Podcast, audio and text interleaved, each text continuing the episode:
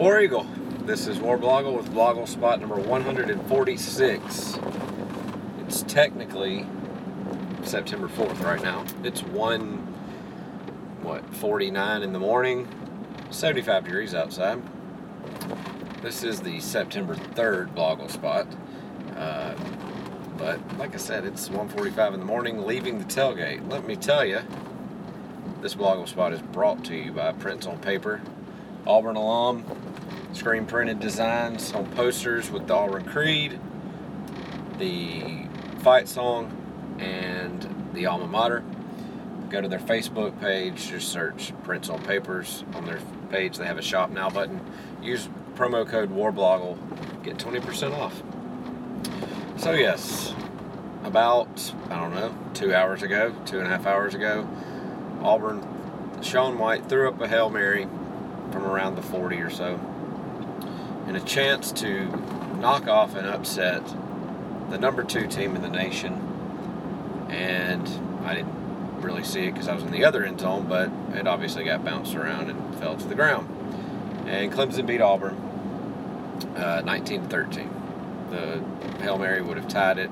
The extra point probably would have won it, um, but it did not happen. Going into this game, from the time the schedule was released, uh, the general consensus was Auburn is going to get blown out. They played in the Birmingham Bowl, and we're playing the national championship runner-up with the same quarterback who was a Heisman candidate. So tonight, that didn't happen. There was no blowout. Um, it wasn't ever close to a blowout. I think they got up by fourteen. Yeah, they got up by fourteen. Clemson did. It was nineteen to, uh, well, it should have been fourteen. They got up by thirteen. Uh, it was nineteen to six. And Auburn finally scored a touchdown in the fourth quarter and had a shot at the end. Um, I don't think Clemson is the second best team in the nation, but Oklahoma was the number three team. They got beat. Uh, Tennessee was the number nine team. Didn't look too good. L S U lost to Wisconsin. So, uh, I don't know. They may be the second best team, but they don't look that awesome. Deshaun Watson um, did not run all over Auburn. He threw maybe three really good passes. One was the last touchdown that they scored. Uh, so for the most part, Auburn's defense, as we've said all along, is probably going to carry this team for a little while at least, and they did. The Auburn, the Auburn defense looked better than they have looked since, like, Will Muschamp the first time. oh six, oh seven, I'm not going to say oh four yet, but they looked awesome. There's really no other way to say it. I mean, they, I think they gave up right under four hundred. The longest run they gave up was about twenty or twenty-five yards, and it was near the end with about three minutes to go. Um, the running back just kind of squirted out to the side and ran for a little bit when it was kind of felt like the game was over, but it ended up not being. Um, so, I mean, linebackers tackled. Oh, Josh Holsey played, you know, he's a fifth year. He's torn both A C Ls, didn't play at all last year, barely played the year before. He had a pick, a diving away from the, the pass pick, open field tackle against Deshaun Watson, broke up two touchdown passes, I think, at least one maybe. And so he tore it up. It was good to see. Uh, Carlton Davis, who was kind of the star last year, the surprise star, sophomore this year, he kind of got picked on. He uh, every big catch they made, which was a lot of third, probably three or four third downs, they ended up making a pretty good catch, and it was always against him. So I don't, I don't know if it's because their the receiver he had, number seven, uh, was awesome, uh, but I don't know. Maybe that is a little sophomore slump. I don't know. But defense looks great. Gave up nineteen points to a team that averaged like thirty something points last year. I think they were picked to win like forty to. The average was something like forty-five to twenty or something like that, and it was not that, obviously. Um, now to the offensive side. So, to me, it looked like the first two drives were scripted, and that's usually how it is. I mean, they've had a long time to think about what they're going to run first. Obviously not a terribly long time because they just now named Sean White the starter. Problem is, he didn't really play the starter role for the first half. Um, and I think because they actually had four different play people play quarterback. Uh, I think Sean actually did. No. Did Sean play the first? Yes, Sean played the first few snaps with Stanton Truitt running the ball, which is surprising. I mean, obviously he's not the running back, but he was doing some kind of sweep stuff. But then they brought in John Franklin to do a weird play, and then they brought in Jeremy to do some stuff, and they even did a wildcat with Chandler Cox. And then for whatever reason, Jeremy played most of the rest of the first half. And he did complete some passes uh, after two or three drives. Um, I just feel like they went through the scripted stuff with all the quarterbacks, and they just got a feel of who they thought was playing better. And I guess they thought Jeremy was playing a little bit better. I don't know. Um, And so they stuck with him. Well, he threw a pick in the, near the end zone. Uh, really did, tried to run and really didn't do much. And the offense had thirty-eight points in the second, in the first half. So obviously a little bit frustrating. However, we're on drive number three. We've switched. Uh, still in the first quarter. Switched quarterbacks a few times. Not really working, but they weren't scoring either. You know, we scored before they did. Kicked a field, a fifty-three-yard field goal. Um, but for whatever reason, I know it's hot outside, I know it's late, I know you've been waiting a long time for football. For whatever reason, the first quarter, people are booing when they see Jeremy Johnson come out. Or Sean White would do something decent, Jeremy Johnson would come back out. Now, I get it. I mean, I, there's a lot of times it happened in the Birmingham Bowl. I didn't get sometimes when they, Sean White would do something semi-positive and they bring in Jeremy Johnson. Now, if I'm going to really look at it positively, or not, it's not really positive, but just kind of give it merit or why it would be happening, I just don't think he knows, Gus knows, who should be the quarterback. And I feel like they want John Franklin to be it, but they know he can't do the whole offense, even though his first pass, first play was a pass. That was completed, I think. Um, I just feel like they're still feeling it out. And they did it in the Birmingham Bowl, and they did it a few times last year. They would just swap. And I don't know if it's that's all feeling it out or more of a, well, in this situation, I'd rather have a long, lanky running quarterback, maybe kind of running quarterback. And in this situation, I'd like to have a, a pocket passer. And this situation, I might want a uh, shifty quarterback. So it's like, they've got three pretty different quarterbacks, and I think he's kind of changing it up per the situation. And I don't know. I don't know if that's the best way to do it. Again, I don't I don't like if Sean White has just completed two passes, Jeremy Johnson runs in there for kind of a running play that didn't work. I don't know. I get the frustration. But in the first quarter, people booing. Second quarter, people booing. And it's not like, sometimes it was booing the play call. There were a few times it was like, why did we run this sweep on third and ten? But, I mean, I don't claim to know more about football than Gus Malzahn. I never will. And pretty much ninety-nine point nine percent of the people in the stadium are that same way. They shouldn't claim it because they don't know. Um, but booing in the first quarter is the dumbest thing I might have heard as an Auburn fan. You're not losing. You're actually winning. I think we were winning in the second quarter. We kicked the field goal in the, third, uh, in the second quarter. You're not losing. Your defense is holding a very good offense in check. Had a few picks, had some stuff, stopped, got them off the field.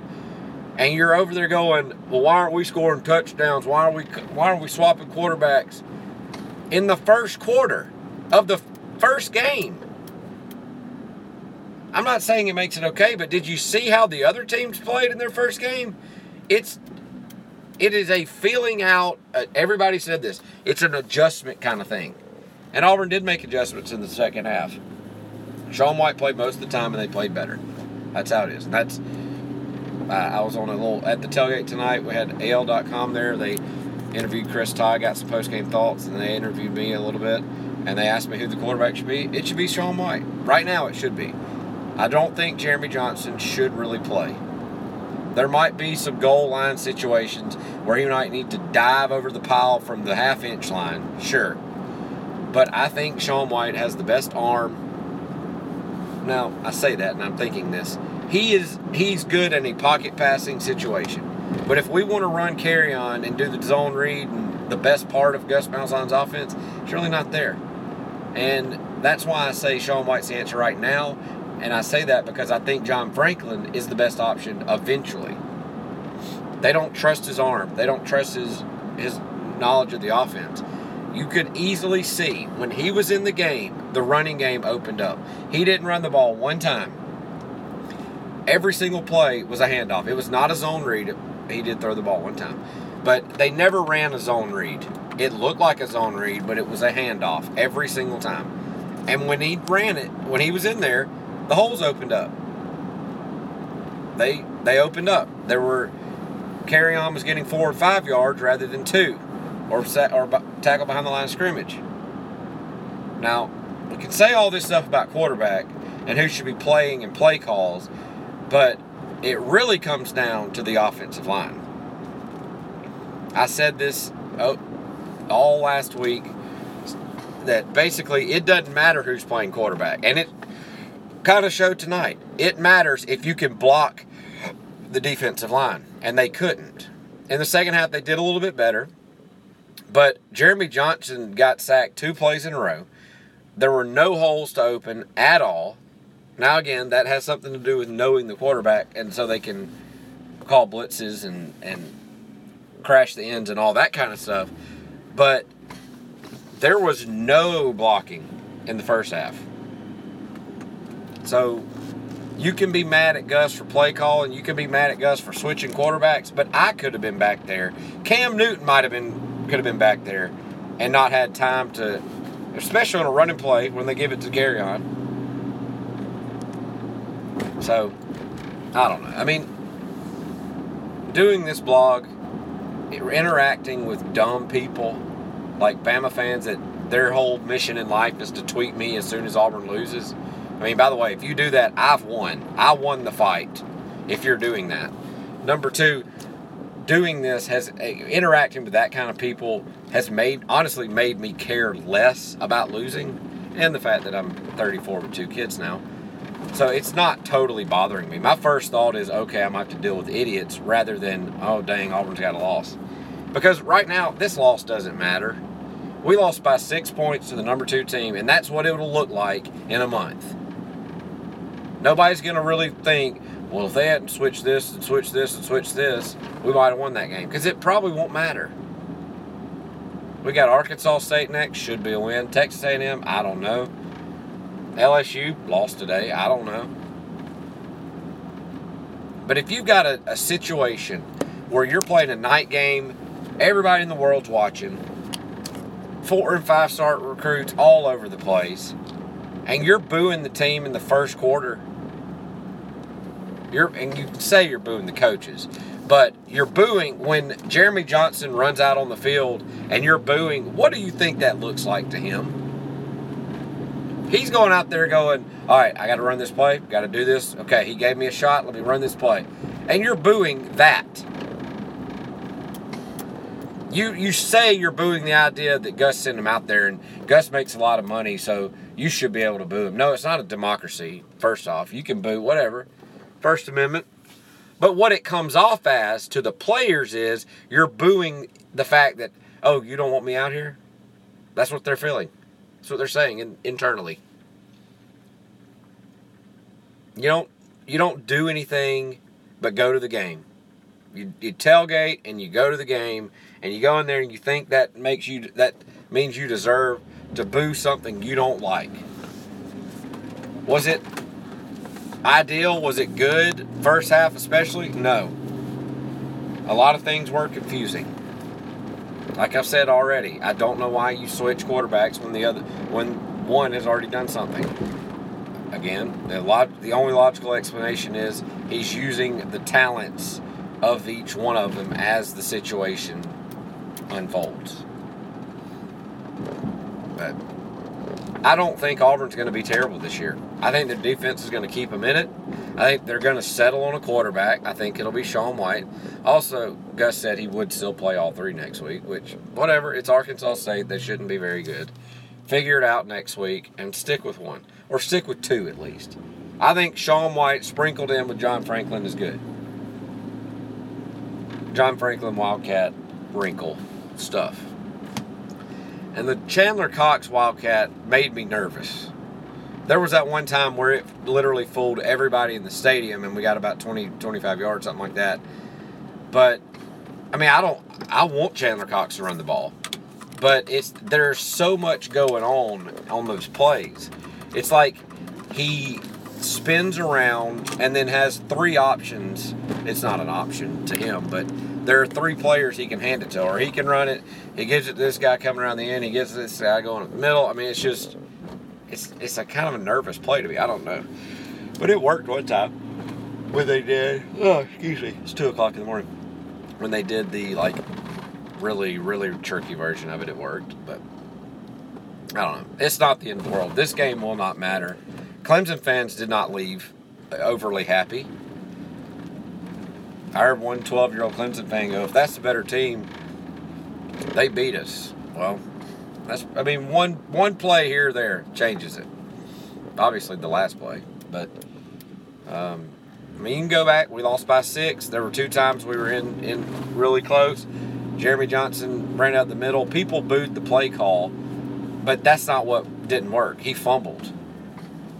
The one where he fumbled like on the one-yard line right before second quarter, I think.